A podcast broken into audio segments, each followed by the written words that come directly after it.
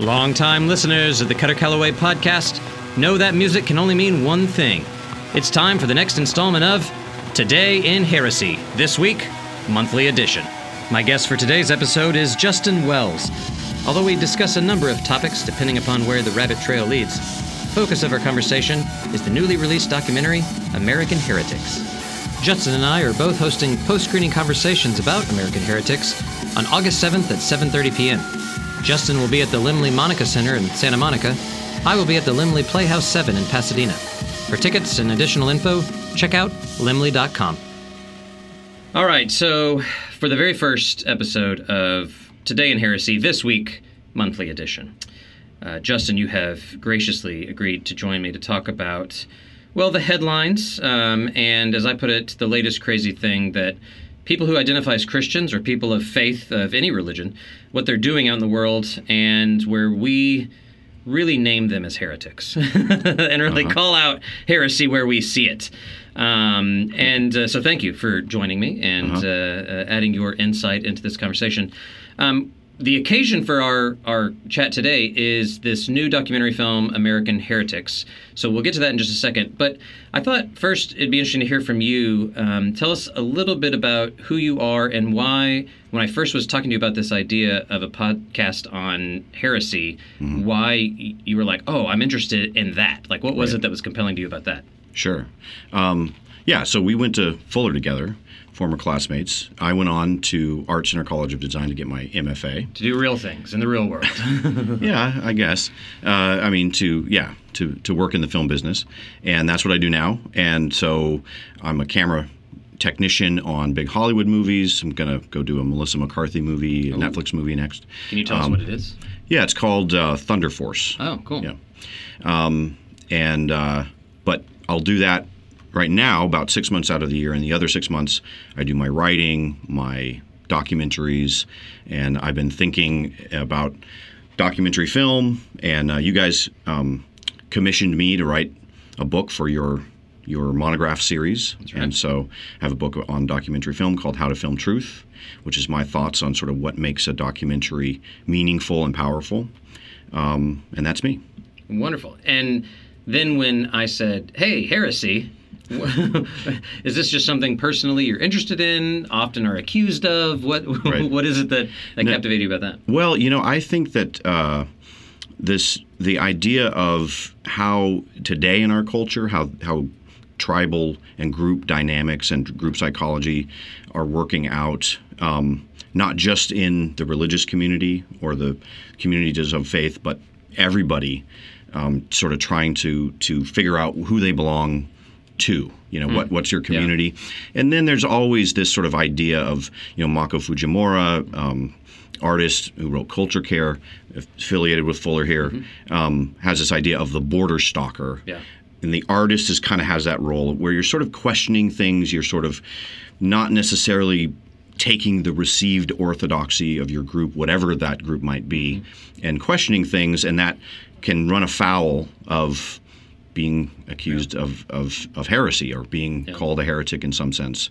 And so I think that a lot of that's going on these days. I see it in so many different communities, and I just think it's fascinating to explore.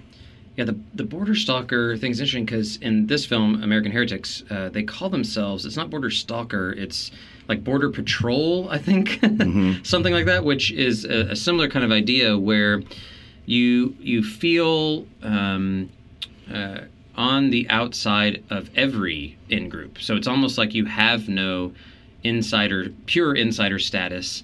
Um, even though you probably align with multiple different groups, and yet you're you're kind of here, and at least in Mako's terms, there are people that uniquely have that kind of calling. Um, not everybody is gifted or equipped to do that, um, and yet artists are often that. Um, interestingly, in this film, uh, American Heretics, the the religious representatives, the pastoral staff, right, of specific churches, see themselves as these sort of border stalkers. Um, when you think about, so now you're a, a person interested in heresy, you're a documentary filmmaker, you also have a, a degree uh, from a seminary, so you are probably a perfect person to comment on this unique film. Um, but as sort of just a viewer, your kind of gut response uh, to American Heretics, uh, what what were sort of your first impressions? Just coming out, okay, watch the film, boom. Sure.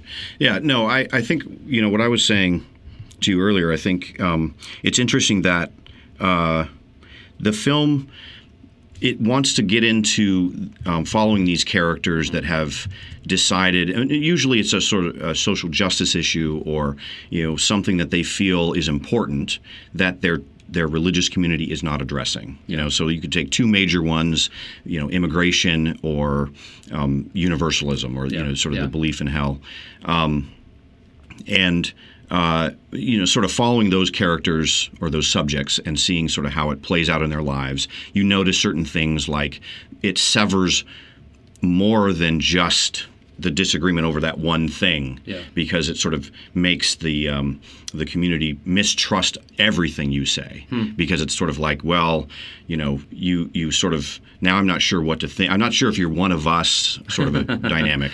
Yeah.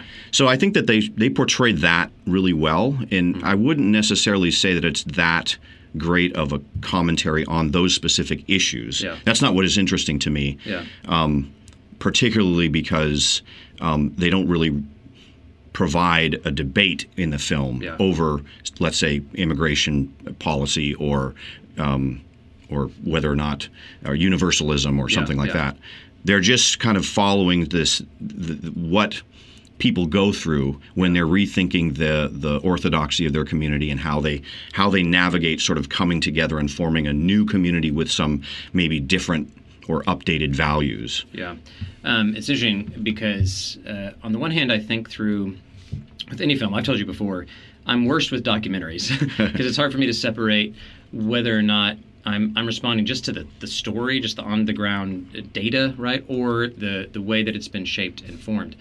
Um, and in this one in particular, I had to because I, agree. I was like, well, where where is the other side, right? What is that? Um, and if that's the appeal that there's another side to the story, well, um, we're missing uh, kind of half of it, if you will. Um, but then I stopped and I said, well, um, now we have the intentions of the filmmakers, and they have an audience in mind. And I do think, I think one thing that I appreciated about it um, was one, as you said, they're they're kind of following these subjects, right? These particular people and how they're responding to on the ground um, issues. And if you are a, you know, a liberal, progressive Christian in a conservative, you know, Environment. Uh, Republican environment, that's that is an interesting story, and you're going to have unique um, uh, experiences. But then I thought. Uh, I did appreciate. It seemed like because the the filmmakers, I don't believe, have any sort of uh, skin in the game necessarily, and even their own sort of like, oh, there's a way to be Christian that's not the sort of fundamentalist, right wing evangelical, you know, the the Yes. caricature that you can imagine. So I was like, well, maybe what's happening here is both their own kind of aha, like, oh my goodness, there are people that that are people of faith and yet see differently on these sort of social issues, and then their appeal to an audience that is similar to them, saying, "Hey, did you all know Yeah. that there are these people out there that are actually Christians, and the narrative we've received about what it means to be Christian in America um, is not entirely true." So at that, and I stopped and I go, "Okay, so maybe that's actually one of the values. Is that is that on? Is that right in your mind, or Yeah. do we still always need?" the whole second half of the of the conversation for it to work. Yeah, I, I do think it, it does sort of have to be nuanced by audience, and uh, Yeah. you know, I think that the documentary community generally has a bit more of a liberal progressive audience. Yeah. So it's it is probably speaking to that crowd, and the juxtaposition of the sort of um, I don't know what what you'd call it, like sort of association with the Trump administration, for example, and Christianity. Um, You're being would- very, very uh, kind there. I would say it's like uh, a wedding, like they're Yeah. more than association. But yeah, There- so there was a, a scene in there um, where uh, who was it that was talking? The Liberty University guy. Jerry Falwell. Yes, Okay, yes, yeah. it was Jerry Falwell Jr. and he had a quote. It said, "The three problems are Obama, oh yeah, Osama, and your mama." Yo and he said yeah, that to uh, Hillary or um, Hillary Clinton's daughter. Yeah, yeah. Um, that sort of speech that he gave. Yeah. Um, that's sort of the I think in in the minds of the filmmaker. This is what their audience thinks. Yeah. that all Christians are like that. Mm-hmm, You know. So now they're trying. They're showing some examples of a host of characters of Yeah. you know um, dealing with issues that don't fit into that political um, category. Yeah, um, and and then you get to uh, sort of how do you then tell sort of sympathetic stories of these uh, characters that are often not sympathetic and you know let's say the Jerry Falwell Jr. thing is the foil they're working with and I think they're right I mean I I identify as a Christian and even still as an evangelical what I think it used to mean um, and so many times I'm I'm out trying to say hey what you hear in the news about what it means to be evangelical, or what Jerry Falwell Jr. or whomever of these uh, folks say, is not what is representative of Christians. And I go, and, and in fact, it's a minority view. And that's true. And then I stop and I go, and at the same time, it's not. at the same time, he actually represents a wide swath of people who identify as evangelical Christians. Um, and so it's it, it is a caricature of a sort, but it's actually kind of accurate. Um, and and so for me, uh, as a person who identifies with that, it was helpful to to see them um, display some sympathy uh, and and compassion for a group of people that I think could otherwise be demonized fairly easily. Now, in your mind, um, as we think about all those things, so you've got the politics of it, um, you've got the sort of uh, documentary nature of it, um, you've got the religious uh, undercurrent, or even, depending if it's undercurrent or sort of the facade over the whole thing, um, remains to be seen. Um, how would you how would you describe this is this is more a like sociological question. So you can put on your sociologist hat here. Um, what phenomenon exactly is this film describing or presenting to us? What, what is the thing that it's depicting for us if we think sociologically in the us right now? Well, I, I, think that it's, it's sometimes it's hard to see these kind of sociological d- dynamics when it's something that's so current and going Yeah. on right now. Hmm. So sometimes I think in in one sense it's going to be hard to to see the sort of heretic phenomenon playing out in this film particularly because we're going to want to take a side on one of these issues. Yeah, yeah. We're going to want to say, well, that's actually, you know, I don't agree with that part. Or, when in fact, I think if you take a step back a little bit, you can see this this finan- this phenomenon of in-group loyalty, and there's all sorts of things that um, all sorts of benefits from having a, a sort of a tribal membership, whether it's from a religious community or from some other in some other form in society, that you just sort of forget about all these little benefits. Um, I think Robert Putnam uh, who wrote American Grace How Religion Unites and Divides Us. Um, he wrote a book also called Bowling Alone, which is about the decline of all of these sort of um, groups that um, we used to have in society, like bowling leagues and Yeah. the Elks Club and, and stuff, and how that kind of, for various reasons, economic reasons, transportation reasons, sociological reasons, have declined.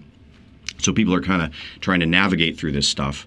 Um, and uh, the I think what's interesting about it is is thinking about how that dynamic works. Sometimes a community can be good, and sometimes it can be restrictive. Yeah. You know, um, so I'll, I'll give you an example from sports because I, I think that sometimes um, it's easier to see when it's when it's not quite so serious of an issue, yeah. right?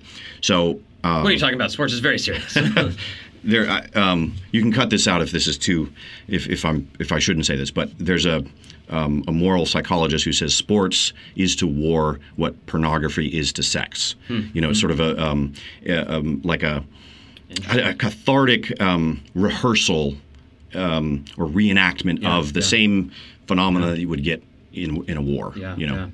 um, so I'm a, I've always been a Dodger fan, Yeah. and you know there's a big rivalry between the Dodgers and the Giants, and Yeah. I remember uh, seeing a hat that was blue and white, but it had an SF on it, oh and I thought, you know, why would someone have that? You know, it's a very, it's like it, it has the colors of one tribe, but has the symbol of another tribe. And so I posted it on social media, and I said, how do you, how does this make you guys feel? And people kept commenting back various um, words for like nauseous, like it makes me feel sick to my Yeah, stomach, you know, because those don't belong together. Yeah. You know, so that I feel like there's a when you when you want to belong to a tribe, there's a sense it, it's not just hmm. what you believe. Yeah. It's it's all of these other sort of the aesthetics of it, the you know what it feels like to be a Dodger fan. Hmm.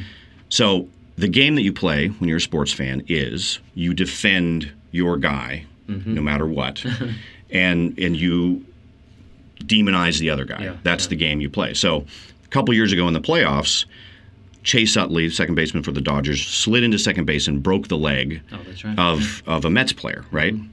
And it later led to the Chase Utley rule, which is now in place in Major League Baseball, where you can't you have to slide to the base. You can't just take out the Yeah. the um, the uh, second baseman on uh, just to break up the double Yeah, play. yeah. So the game at the time was, if you're a Dodger fan, you say, no, no, no, that was a hard nosed play. uh, that's just old school baseball. That was correct, right? And then if you're on the other side, you say, what, what? That was a dirty play. Like, what are you talking about? Clearly, it was dirty. yeah. So, uh, I, and I remember I became a heretic in that game because I disagreed with my side. I said, well, actually, I don't think people should be breaking the le- their legs in a, in a sport like this. Like, there should not. That was not a, a clean play. Like, I don't think that should exist. Yeah. You know, and people are like, no, that's not. That's not what your job is. You- You're doing the wrong thing. You're, you're supposed to defend your guy. Yeah, you know? yeah. So I feel like that's sort of the that's the heretic phenomenon. Uh-huh. You know, the the this idea that like if your tribe believes this and this tribe believes that, you're supposed to defend it. Mm-hmm. And even if it doesn't quite make logical sense, mm-hmm. you know, even you know, so that's why this whole phenomenon is someone that wants to mm-hmm. be a border stalker, wants to kind of realize that this is a cognitive bias that we have, Yeah. these tribal loyalties. It's hard to navigate, and you're losing some of those those uh, comforts, those Yeah. connections. Well, and it's also, I mean, it's interesting as you're talking. Uh, I will definitely keep in the um, sports to war, pornography to sex metaphor. So don't worry about that. Okay. But um, because it's, um, I'm reading a book uh, by Michael Tomasello. It's called uh, Becoming Human, and he's a evolutionary psych guy, and and mainly is, is saying the the human distinctive about our cognitive capacities has to do really with sort of uh, collaboration and um, uh, you and I sitting down and creating a we, right? So um, we have to uh, collectively and with our sort of joint attention attend to some goal, some something, and in the doing of that, and this would what he's saying is distinct from say uh, chimpanzees or others. Um, is that we can chimps can like coordinate, um, but they do so and they collaborate competitively um, humans uh, collaborate cooperatively, and that requires this sort of uh, this notion of a we that sort of transcends you and I, um, and that de- develops all these sort of norms and regulations, expectations for each other, and um, this is, in his mind, um, one of the sort of origins or sources for in-group, out-group thinking. And what's fascinating is um, I I've always thought when it comes to sort of these the evolutionary psych thing of like, well, how does that explain then? How that so often doesn't work, right? If, if we have an evolutionary bias to work with others, why do I look around and everyone's like not doing that, right? And the answer, according to uh, Tomasello, is because you can only sustain sort of uh, the amount of cognitive collaboration with so many humans. Um, so when you're walking around LA and you see just an infinite sea of people, the reason you don't go hey, hey, hey, hey to every single person, it's just unsustainable. Like you have a certain group, and um, I, I think the numbers. There's you know these different networks of numbers. There's like a, a the small group, five or six. Then there's like 20 and 50, and then like 150. So there's something about these numbers that we align with and can sort of keep in mind at once. Okay, great. So you're prone to collaborate with your in group, you're prone to cooperate, to seek each other's mutual benefit and interests, but you also, because of that, are prone to demonize and not trust and or at least treat suspiciously everyone who doesn't look and think and talk and act like you. So so what's fascinating to me is that this is a very sort of baseline um, thing about what it means to be human. The question then I get when when you talk about border stalkers and what is I go at a certain point, whether it's modern society, quote unquote, um, or often religious communities, are working against that trend. So um, the the people that we get in American Heretics are trying to say, okay, whether it's immig- immigration is a great example, to say no, we need to intentionally advocate for and seek the well-being of those not in our in group, our out group, the Yeah. the Giants fans, um, or no, it wasn't Giants. It was It was Mets fans Mets, in this Mets. in this example. Yeah, um, and and that actually the reason that people are physically nauseous is because they're responding viscerally to what comes naturally to them as these human creatures. Um, and so it's hard. That's one thing. It's hard to get people to say, do what feels awful, um, while acknowledging that's normal. You're not like crazy Mm-hmm. for feeling nauseous. Um, and and on the other hand, you're working against these sort of demagogues who are explicitly tapping into that, right? So Yeah. so you get the the Jerry Falwells, the Trumps, the whomevers, and and those are the right wing people. You know, you have people on the on the other side too. And what they're doing is they're leveraging the power of that to reinforce. And so it's no small wonder now in a world that's increasingly globalized, we get all these tribes meshing with each other. That what do we see globally? Not just in the U.S. We see all this sort of re-entrenchment of tribal alliances and identities, in part because it's so powerful. So as we think through, okay, a documentary, right? So you have um, uh, skills in making documentaries. Um, you sent me uh, this fascinating TED talk by uh, Cassie Jaye, who made this film, The Red Pill. And she was a feminist who made uh, a doc on the men's right movement, uh, Yeah. men's, men's right advocates, right? Yeah. Um, and and so y- you're thinking about all these things. Like you could tap into these in-group things as a document uh, documentary filmmaker. You could be a border stalker. Um, how do you see your role uh, when it comes to these issues of in-group, out-group as a documentarian?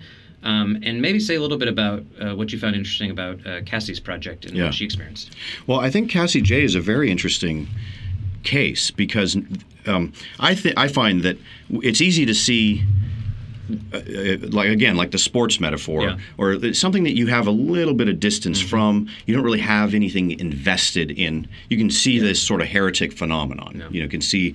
So her quote in her TED talk that she talked, which is about the making of her her movie, um, was if you start to humanize your enemy, you will be dehumanized by your community. Yeah. Right. And I think that's this idea of, you know, like if you if you leave your group and you and you consider yourself to be kind of in hostile territory, mm-hmm. you're going to have your guard up, and you're you're still kind of comfortable because you're not being vulnerable in mm-hmm. front of, you know, people that are not part of your in group, right? But if someone in your in group starts to look a little bit like your out group, starts to, you know, put on the colors of the other team, mm-hmm. that feels more like a betrayal. And so that's why I think sometimes the backlash is worse Yeah. for someone close to you that feels like a betrayal. So she thinks that this is sort of what happened to her. She had made, I think, three or four um, documentaries that were um, about women's issues, and she had certain distributors and certain, you know, alliances, and so she went to go make this Red Pill movie, which she eventually called it the Red Pill. I don't know what it, the original title was, but she was kind of setting out to sort of um, portray this men's right movement as patriarchal, Yeah, yeah. Um, you know, to sort of paint them in a in a in a bad light, um, to expose them, Yeah. right? Um, but she she was approaching it with integrity in the sense of like she wasn't going to try to trap them Sure. into saying something wrong or saying something embarrassing. Um, and she sort of along the way found that she had some agreements with some of them, such as the suicide rate among men being a problem, Mm-hmm. and that there might be something we can do as a society to sort of bring that suicide rate down. Yeah. So when she finally came out with the movie, it wasn't as bad. It didn't portray the, the, the men's rights movement or uh, characters as badly as her community wanted. They weren't wholly evil. Yes. Yeah. yeah. So she couldn't get the film into every all the other these other places that she had sort of done films before, and it was this sort of phenomenon. It reminded me of early. Um, religious protests of movies such as um, The Passion of the Christ, Yeah. Martin Scorsese, protesting without having seen the film. Yeah. you know, this was sort of like she was getting answers and, and judgments about her film from within her community by people who hadn't seen her film. Yeah. Right. All for daring to give a sympathetic or Yeah. an honest read to hu- of the group. yes, To humanize humanize the the the um, the other side. Yeah. Yeah.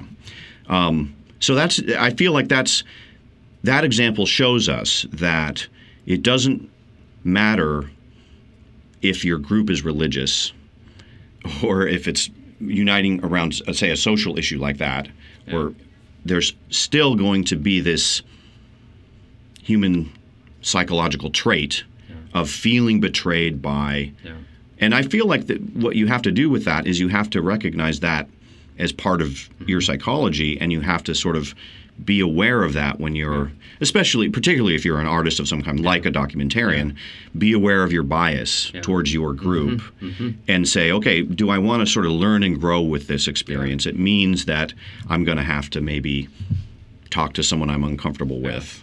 Yeah, that's interesting. She, one of my other quote of hers that I really love from that is um, the greatest challenge was not the, the heresy accusations, right, that she received. Um, it was peeling back the layers of my own bias. I did meet the enemy, and it was me, right? This is what she's saying. I'm like, whoa, that is brilliant. and and so I wonder, um, like with this American Heretics, how it will or won't be received for similar reasons, right? Yeah. Um, now, I think probably the closer analog would be if you sat down with those public figures who are so, you know, um, extreme in their views and tried to humanize them. Mm-hmm. In this case, it's sort of um, one step removed. So these are other Yeah. Mm-hmm. folks that maybe you haven't heard of, and it's more like you're humanizing Christians more broadly. Yeah. Um, and and for that reason, some very well may may reject it because here now again we have these filmmakers Yeah. of American Heretics saying we're gonna we found out. I mean, in some of the uh, media stuff they've put out, it's like, oh, we didn't realize you could be a Christian um, and be a Democrat. We didn't realize you could be a Christian and advocate for certain social justice. You know, this was a, an awareness to them. Um, so it'll be interesting to see in a movie titled American Heretics if people will accuse them of betraying their their group. Another thing that, that you just brought up that's really interesting to me on the pol- politics, the religion, all of it, um, and then specifically with film and the media we produce is the economic structures you land in. So uh, Cassie's film, you know, you said you've got it's not just these film festival circuits, but those are all funded by specific dollars that have ideologies attached to them. Yep. Um, and that's the case everywhere, you know. So how do you like how do you navigate that because it's so expensive to make a movie Yeah. um, even though people say oh everyone makes it on iphones now no they don't um, maybe some little segment uh, Yeah. you know you can be but um, it's so expensive so you have to have things underwritten you have to have you know for, for these things to be made um, how do you balance the okay i know i need some some distributor for this. At the same time i, I don't want to dehumanize my subjects Mm-hmm. and specifically as a documentarian. What, what's your sort of how do you think through those those questions? Well, it, it's interesting if you look at the top five all-time grossing box office um, documentaries, you're going to get probably the two most politically biased, on, one on the right and one on the left, filmmakers in that top five. okay let me guess i'm assuming uh, michael moore is one of them Yep, he's number Is one. bowling for columbine is that Uh, it's either Or- Bo- no, it's probably um, it, not that one, but the one he did about George Bush. Um, oh yeah um, it'll come to me Yeah. um, but then who's who's the other Dinesh D'Souza. oh oh interesting So I think Obama's America is like. I, I, Huh. I, I it's been about six months since I looked Yeah, at these these numbers, but Yeah. I think it's two or three. Wow. So so so that makes so demonizing the other side Yeah. and kind of whipping up like Yeah. yeah yeah yeah, yeah let's Yeah. let's uh, let's pile it on let's Yeah. pile it on you know sort of the preaching to the choir phenomenon is very lucrative Yeah. and um, so there's a sense in which that's a problem Mm. in the fact that we are rewarding. Mm-hmm. Um, eh, we're paying people to be divisive, Yeah. you know, to be less sympathetic, to be less empathetic. Um, but the you know, if you look also, I think number three is probably March of the Penguins, which Oh, is a very inspiring story. yeah. You know, so um, it's not impossible to do well with something that's more that's not divisive, that's Yeah. not sort of tribal, I Yeah, guess, or yeah. um, but just um, has to be about penguins nature documentaries Yeah. are always do well. But the Mr. Rogers documentary cracked yes. the top 20 That's this right. year. That's um, right. Won't You Be My Neighbor? And that's Morgan Neville, who directed that movie. Um, I feel like he has a really, really Mm-hmm. great approach at this, um, at trying to heal the divide using his films. He did a, a film called Best of Enemies, which is about the famous Gore Vidal, um, William F. Buckley debates, and that was one of the first times that the media ever realized that pitting one side against another and having them fight it out on camera gets a lot of ratings, and yeah. it was kind of a, in a way the precursor to every little step that we've done since then of Yeah. you know having more pundits on the news and having the news be a little bit more biased and you know Mm-hmm. on and on and on. And he's seen this, and he's kind of using his films as kind of a way to say you know as an antidote to that in some sense. And I think it resonates with people, so it's possible to do, but it's it's a challenge because you've got a lot of hurdles to overcome. And so I'll let you know when I distribute my first film. Well, so um, you've also you brought up a handful of different docs here, and um, in your book, How to Film Truth, um, you you kind of make a typology of these different types. Um, and maybe for people who, I mean, the book is great and it's very short and readable, so everyone should go read it. But for the non-readers uh, in our audience, what what are those? How do you break down the different kinds of documentaries, and how would you describe American Heretics? Where does it land in that? Yeah. Well, what I did with my book is, um, in if you look at um, like regular screenwriting books, they're you they're analyzed in terms of mythology. You know, the, certain stories that resonate with us based off of the work of Joseph Campbell, Yeah. The Hero's Journey. Um, we didn't really have anything like that for documentary, and I kept thinking that there, the only genre categories for documentary that I could find were style related. You know, like cinema verite means you you're a fly on the wall. Point of view means you you talk from behind the camera, and this is your point of view. Um, expository means a narrator talks and there's B-roll. You know, like a Ken Burns type thing. So, but that didn't really say about the content of, of the documentary. So, what I did was instead of using mythology like they do in uh, fiction, analyzing fiction film, um, is to use religious um, practice or, or ritual. You know, so it depends on what kind of truth you're trying to get at with a documentary. So confessional truth is different than testimonial truth.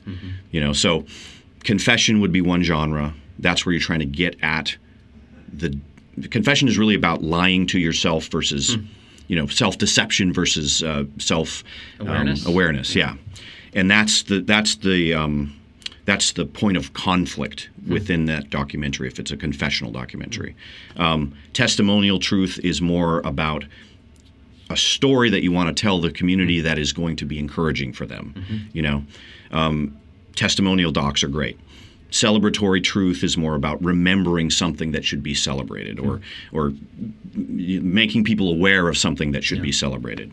Lament is about making people aware of something that's tragic sort of more like functioning like a funeral would function where you're processing through um, something um, something bad that's happened or, or something traumatic for the community and then poetic um, truth is more about discovering something sublime or um, or uh, or an overlooked miracle, uh, something profound. Hmm. Yeah, You know, so those are my genres. I think I would actually put this this film into the um, the essay category. Hmm. You know, um, I think that like the role of the essay in society, which is sort of this, you know, here, you know, I want to, I've got some information that I'm going to lay out to you, and and I'm going to argue for a point. Theirs being, um, look, you know, here's some. It's possible to be a Christian without being right wing. Maybe Yeah. that could be that. That's the title of their essay. Yeah, You know, yeah. and that's what they're sort of trying to use their characters or their subjects as examples for, Mm-hmm. and then their sort of experts that they interview in the in the film are explaining Yeah. the background to this and how this how they can be Christian and have these progressive values. Yeah. And essay meaning, uh, I don't know if you mean it as explicit, like I'm imagining a, a New Yorker article or Sure. something. So is it sort of that? Like Yeah. it's functioning similarly, but I in- think so. Yeah. Okay. Yeah. Um, that's really cool. I um, it, it- in this essay then, um, and it's sort of we talked about it, I guess, a bit, and what's the phenomenon it's actually getting at. Um, but I can't get away from, especially when we're talking about American heresies and American religion, and specifically Christianity in America. Um, it, at least this essay uh, taps into uh, immigration and the notion of universalism or hell, right? Um, and maybe the hell one is more doctrinal, but especially the immigration. I I it's hard for me to know. Are we actually? And again, the title of it is American Heretics, and Yeah. it's the, their their subjects have actually been accused of heresy in time. So it makes total sense. But sometimes I wonder when you drill down into the actual topic we're investigating, um, and maybe it's uniquely to America, not because of the documentary per se. Are we actually talking about what we have meant historically by heresy, which is a sort of um, you run against the orthodox formulation of some religious community, okay, in your belief and testament, whatever. Um, are we doing that still, or are we actually really just talking about politics um, and back to sort of tribal identity politics? Um, do you have a sense for that? Like, are we? is the essay really about politics at the end of the day? That's just covered in religious garb, or are we actually talking about Yeah. religious heresy of some sort? Well, you're you're much more of a theologian than I am. It's a leading question. So So I don't, I wouldn't say that I could speak to historically what yeah. What a heretic meant, or um, and uh, also because I, I think there's just way more possibilities for tribal alliances today Yeah. than than in the past, where you sort of if you grew up in a, in a certain community, that was your tribe, Yeah. and so there obviously the the dynamics are going to be a little bit different. Um, so I, I, I don't know if I if I know the That's fair. That's good. I, I don't I don't entirely know either. It's so um, conflated. I think it's really hard. Kind of like you're saying, it's hard to get away from something so close to view, Yeah. like right now. It's also hard. These all of these sort of uh, strands are interwoven together, and it's really hard to pull them apart in any meaningful way. Um, and especially the way that that um, American Christians identify it it is even to a person like well is that a po- political identity or not? And, and actually some of the uh, uh, polls i've read on this this uh, title evangelical christian in particular for uh, a number a large subset i want to say it was like 25 or 30 percent that don't quote me on that but um, of those identifying as evangelical christians when followed up um, about religious practice and belief don't do or believe anything that anyone would say is a, a Christian thing. Uh-huh. So for some, it is actually a political label. It's not Mm-hmm. a religious label for them. They just go, oh, if I'm, you know, you know, list off the things that a, a conservative Republican would be. That's what it means. That's Yeah. I'm that, and that's called being evangelical, right? And so, Right, yeah. which is fascinating to me that it's Mm-hmm. not just there's a group of Christians that are using this in an interesting way, but um, there's a group of people that aren't using it in any religious way at all. Mm-hmm. Um, so it's it's it's conflated. The other side of me too says, you know, as the theologian, Yeah. um, I'm. Let's just talk ideas, beliefs, doctrine for a second. I'm convinced that I have to be, and all of us are. It's not. It's not whether we're heretics. It's what kind and to what degree Sure. um, we kind of choose which heresies we're more comfortable with than others.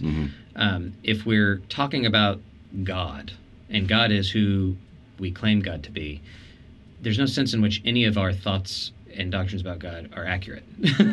Yeah. Or the, the degree to which they're accurate falls so short of truth, back to how to film truth, that uh, again, it's it's a matter of degree, or it's, it, yeah, it's it's a matter of degree, not kind. Yeah, yeah, I think that's right. Yeah. Um, so I think that's one way that I approach it. Is um, yes, I think there are valuable sort of commitments that the Christian um, should make to still say I'm a Christian, but at the same time be pretty open, open-handed and humble about it, recognizing that uh, if you really push me on it, there are certain things that I probably sort of conceptualize in quote unquote semi-heretical ways.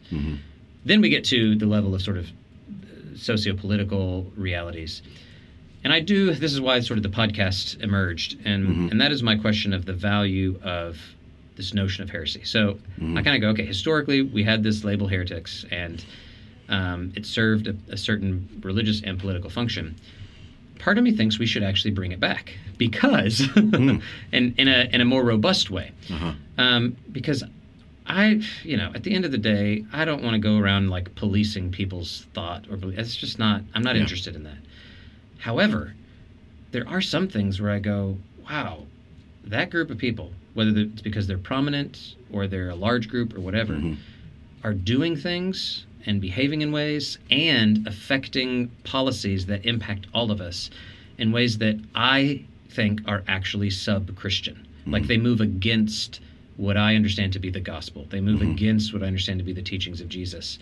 And I go, in that climate, when you have a group of people identifying as Christians, as I do, claiming a Christianity that does fill in the blank, and to me is so subversive to the gospel or subverting of the gospel.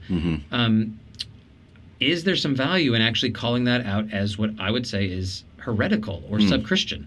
Um, what do you think about that? Is that is that Yeah. a, a, a good sensibility, or are we? Well, there is a. I do think that there's a, a real problem with redefining or rebranding things for political purposes. Yeah, yeah. You know, here's an example, and this might be this might be a little bit of a stretch, but you tell me what you think. So, like the the concept of fake news, right, Yeah, has two yeah. meanings now. Yeah. Now, at first, it had one meaning, mm-hmm. very specific. It meant someone setting up a, a website that looks like a news website, mm-hmm. writing an article that's m- completely made up, mm-hmm. and then trying to make it go viral. Okay, that was fake news. Okay, then it was rebranded by our president as to mean mainstream media. Okay, so there's now there, you have the same term, but you have two tribes using Yeah. to it to mean different things, right? And so you might want to say some sense of like, well, the correct the correct definition Yeah. of that should be this, Mm-hmm. you know, and and this other use of it is a heretical use of it. You know what I mean? Yeah. And and then the question I keep coming back to in is because so evangelical is one of those words, Christian is one of those words, um, is well then what's the point? Okay, so if I said oh wait wait wait wait the real use is this, well at this point with fake news being Yeah. one of them, it doesn't matter. Like it it, it has Yeah. a life of its own, Yes. irrespective of it. But it does seem like uh, you know, and I know I know a lot of journalists and other news uh, media Uh-huh. outlets you know are you know stumbling over themselves to make this point like Yeah. no we're not fake news fake news is what you know russian bots create right Yeah. or not even russian bots even homegrown bots right Right. um, so that's a really good analogy um, the, the challenge i think and that's my sort of op- why my question is so open-ended is it, i get so defeatist like it just Yeah. Mm-hmm. it's not going to matter um, now what's hard is with some of these labels whether it's evangelical or, or christian and it comes to like what's heretical or not is i'm still at the stage where i go you know okay the fake news analogy over Mm-hmm. that there's value in really clearly identifying what sort of orthodox christianity is, has been historically Mm-hmm. um, and the reason this is on my mind i just wrote an article about uh, boomers and, and millennials and through the lens of summer blockbusters Mm-hmm. so i use uh, did you see far from home spider-man Uh, no, I didn't see okay, that yet. okay. Yeah. Um, well, basically, did you see Endgame, Avengers? No. Oh my goodness, it's, I'm sorry. you're a documentarian. I, so, I, I watch so many documentaries. I know, I know, I know. I let the Um, I let the blockbusters slip through the cracks. well, I actually didn't see Yeah. Endgame, so Uh-huh. um, but I did see Spider-Man.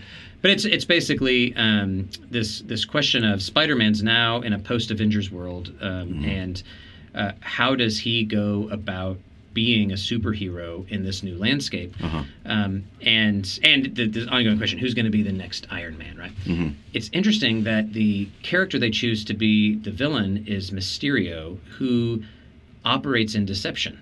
The whole thing is Peter Parker trying to figure out like he can't he doesn't know what's real.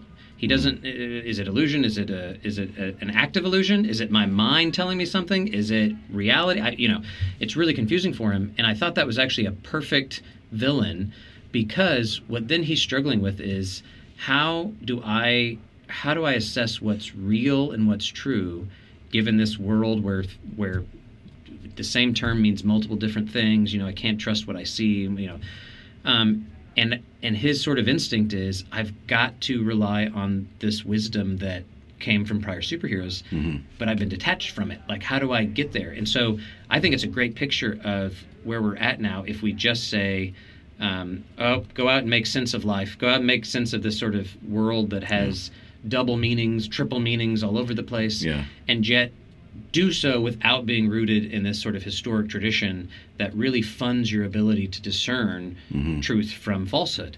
Um, and and that I think is why I wish, and, and again, uh, heresy doesn't have to be the right word, but Sure. there was some way for us collectively, whether it's religious communities, sports teams, or whatnot, to say there's some value in us tapping into what it means historically to do this because that's the only way really we can move forward in discerning these things.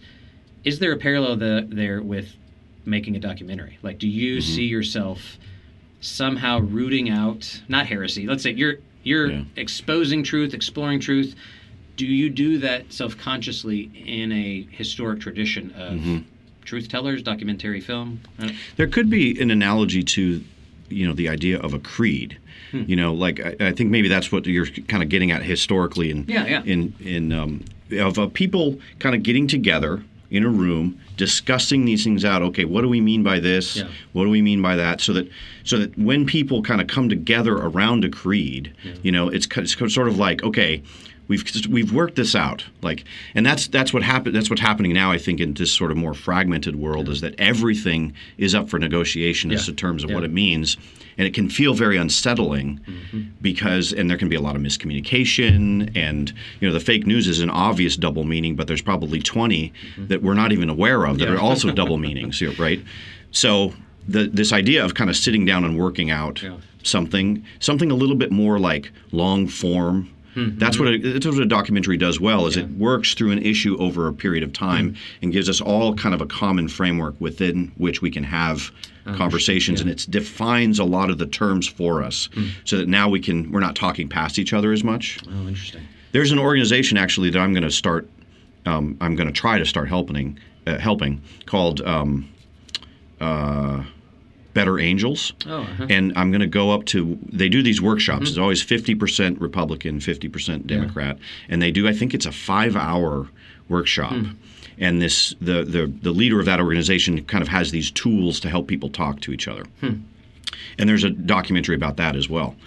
Um, and I'm going to go up in a couple weeks, and I'm going to sit and observe one of these five-hour uh, talks. And I think it's going to be very interesting because that's it's sort of the same thing. It's Yeah. like getting together, Yep. and it, it takes time Yeah. to move past those um, those miscommunications. You know, it takes time and also intentional effort to try to see some empathy for Yeah. the other's position. Yeah, yeah. But it, the, the the testimonies coming out of these these talks that they're Yeah. doing are amazing. Like everyone feels just so sort of clean afterwards. So so so like less despairing. Yeah. You know.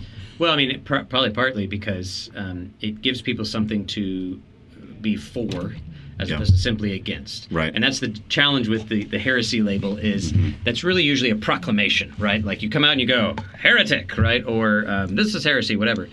Um, and that sort of works against the purposes of okay, what are we actually, what do we actually believe? What what are we here for? Um, and, and and whether it's like the Americans, like we have, and you know, you look at any poll, and the truth is, the bulk of United States citizens, by and large, feel similarly about a number of issues that that could be common ground.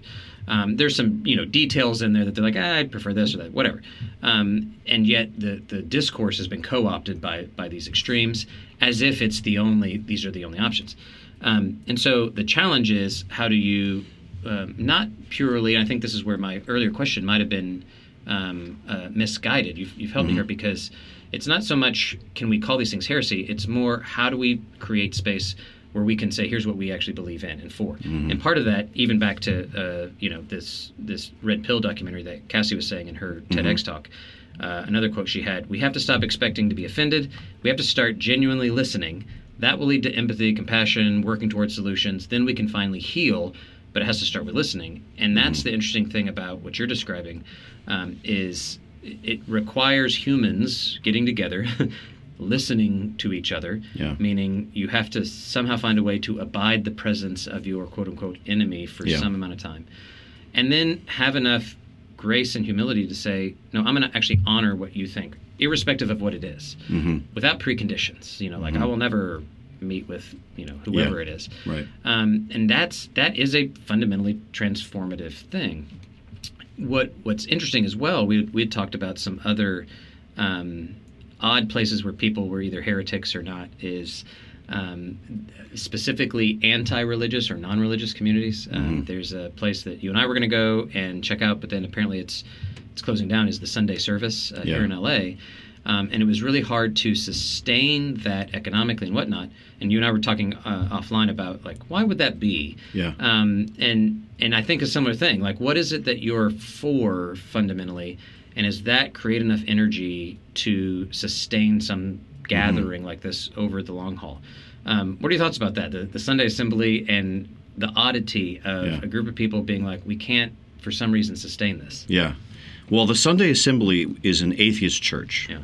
And I've always been fascinated by it, and I've always said I got to go visit one of these days. I got to see what it's about. But I think that it's it's it's this Robert Putnam Yeah. phenomenon. You know how religion unites and divides us, and the bowling alone uh-huh. phenomenon. Everything that you lose. It's just really an extension of the sort of the lament, Nietzsche's lament over the death of Yeah. God. You know, like you're going to lose all of that tradition, all of that structure, all of those social things, mm-hmm. you know, because you're losing that belief. So the really grand attempt, mm-hmm. you know, is to say, well, can we um, lose those beliefs but still keep all of the things that we like about community? And so that's what Sunday Assembly was supposed to be. Um, and what they were saying was the reason why it sort of started to decline was a whole bunch of reasons. One of them being it's very hard to unite people over something they all disagree with, Yeah. right? So it's it's it's you need something a little bit deeper, a little bit more transcendent. Otherwise, it's just a fad. Yeah. You know, and there's so much competition out there on Sundays like brunch and Soul Cycle or Yeah. whatever that you um, that it's just not enough to not enough to sustain. And you know, denominations have church planting handbooks and they Mm-hmm. have leadership courses and they have all of these things that have been you know sort of passed down forever Yeah. on how to keep a community together and that's not something you necessarily would think about if you're trying to start if you're trying to sort of reinvent the wheel yeah. Uh, from scratch they didn't realize i think this group all of those little sort of connective tissue things that Mm-hmm. come with a tradition they couldn't really recreate without the the core uniting principle. Yeah, yeah, that's interesting, and and kind of as it connects, I said we see an inverse thing in American Heretics because um, I think it's Robin, the past one of the it's either him or one of the other pastors that says, you know, it's actually kind of hard to get enough um, tithes and, and financial gifts, and his or again someone else in there said um, because people aren't scared of hell, right? Like we don't teach, Yeah. and and I thought, ah, you know, I sort of chuckled and like, Yeah. yeah, that partly is true. I think that Mhm. that, that drives a fear of what might happen otherwise is a psychological thing. Um, at the same time, I go, uh, I think that's a little overstated. Um, when you look at um, whether it's you know the congregational church or you know just mainline religion um, in the U.S. in particular, part of it in play is that it doesn't give in to uh, these sort of partisan arguments. Part of it's it doesn't give in to the, the kind of biblical literalism that's very clear cut, and there are people who are in and out, you know, um, and people are going to hell, and you know, blah blah blah. At the same time, I go, there is something that happens that is that the core commitment that you're saying gets muddied somehow, um, and maybe it's the universalism thing where people go, well, why should I be here? You know, Mhm. um, and then you get to the effectiveness thing. Like if I care about immigration, for example, if that's the core uniting thing, is this the most effective place where I could address that issue? Mm-hmm. Um, and so the the church then becomes like a kind of nice. Um, uh, community-oriented version of what might be more effective in the political sphere, for example, um, and so that's where I was thinking I, I would have loved in this doc, for example, to see a let's say a an evangelical doing work for immigration reform and uh, you know being a sanctuary church or something, and um, might have offered a nice balance uh, at that point um, if there was the, the counter voice all around this notion of what's ultimately sustainable and what are those communities that we gather together they're transformative they're they're talking across these sort of partisan divides um, and they're doing so in a way that that actually is has a core commitment to, to all of our sort of well-being um, my maybe final question for you uh, I don't want to assume or presume that you've ever been accused of heresy, other, other than uh, in the sporting realm. Uh-huh. Um, but if you were going to say, if you had to choose just one, um, and it doesn't have to be like an actual Orthodox heresy that Sure. officially came down, Uh-huh. What would be your favorite heresy? My favorite heresy? Or, or the one, maybe, maybe a better way of saying it. What would be the one um, that you are most drawn to? Like, if you were going to pick one to be. Like a theological heresy? Yeah. Uh, boy. Um, well, I, I don't know. I mean, I, I think maybe if you took uh, someone like um, David Bentley Hart's notion of he's I think he's come out now as a universalist. Oh, really? Oh, I didn't know Um, that. I think so. Um, Orthodox Mm-hmm. theologian. Um, but this notion of even if you don't believe in literal universalism, there's still this obligation to hope for it. Mm-hmm. You know, is, which I kind of like is a, ni- a nice nuanced position. So Mm-hmm. you don't have to come down on exactly what you think happens, Mm-hmm. um, but there's an ethic there that switches up. If you're if you're like, well, you know, it, I can still. I don't necessarily have to believe it or not, but I do have this need to sort of hope for it. You know, so that maybe that would be mine. No, that's a good one. Um, interestingly enough, uh, universalism, universalism is one of those that is not technically, historically, a formal heresy. Oh, really? Yeah, it was never. Pr- I, I believe this is right. I need to check with some of my systematics friends. Um, I had a favorite heresy board on the front of my office for a little while. Choose your favorite heresy, Uh-huh. and and someone put universalism, and then someone else came back and wrote not an official heresy, and then I was Oh. like, oh, I need to follow up on that. Um, but even that's interesting of what um, at least uh, Christians uh, Mm-hmm. and and people, modern Christians, their notions of what is technically heretical or not. Mm-hmm. Um, my favorite thing to do when I speak to various Christian groups is quote C.S. Lewis to them, who's like, in, at least in the U.S., like uh, a patron saint, Mm-hmm. Yes. really, right? Yeah.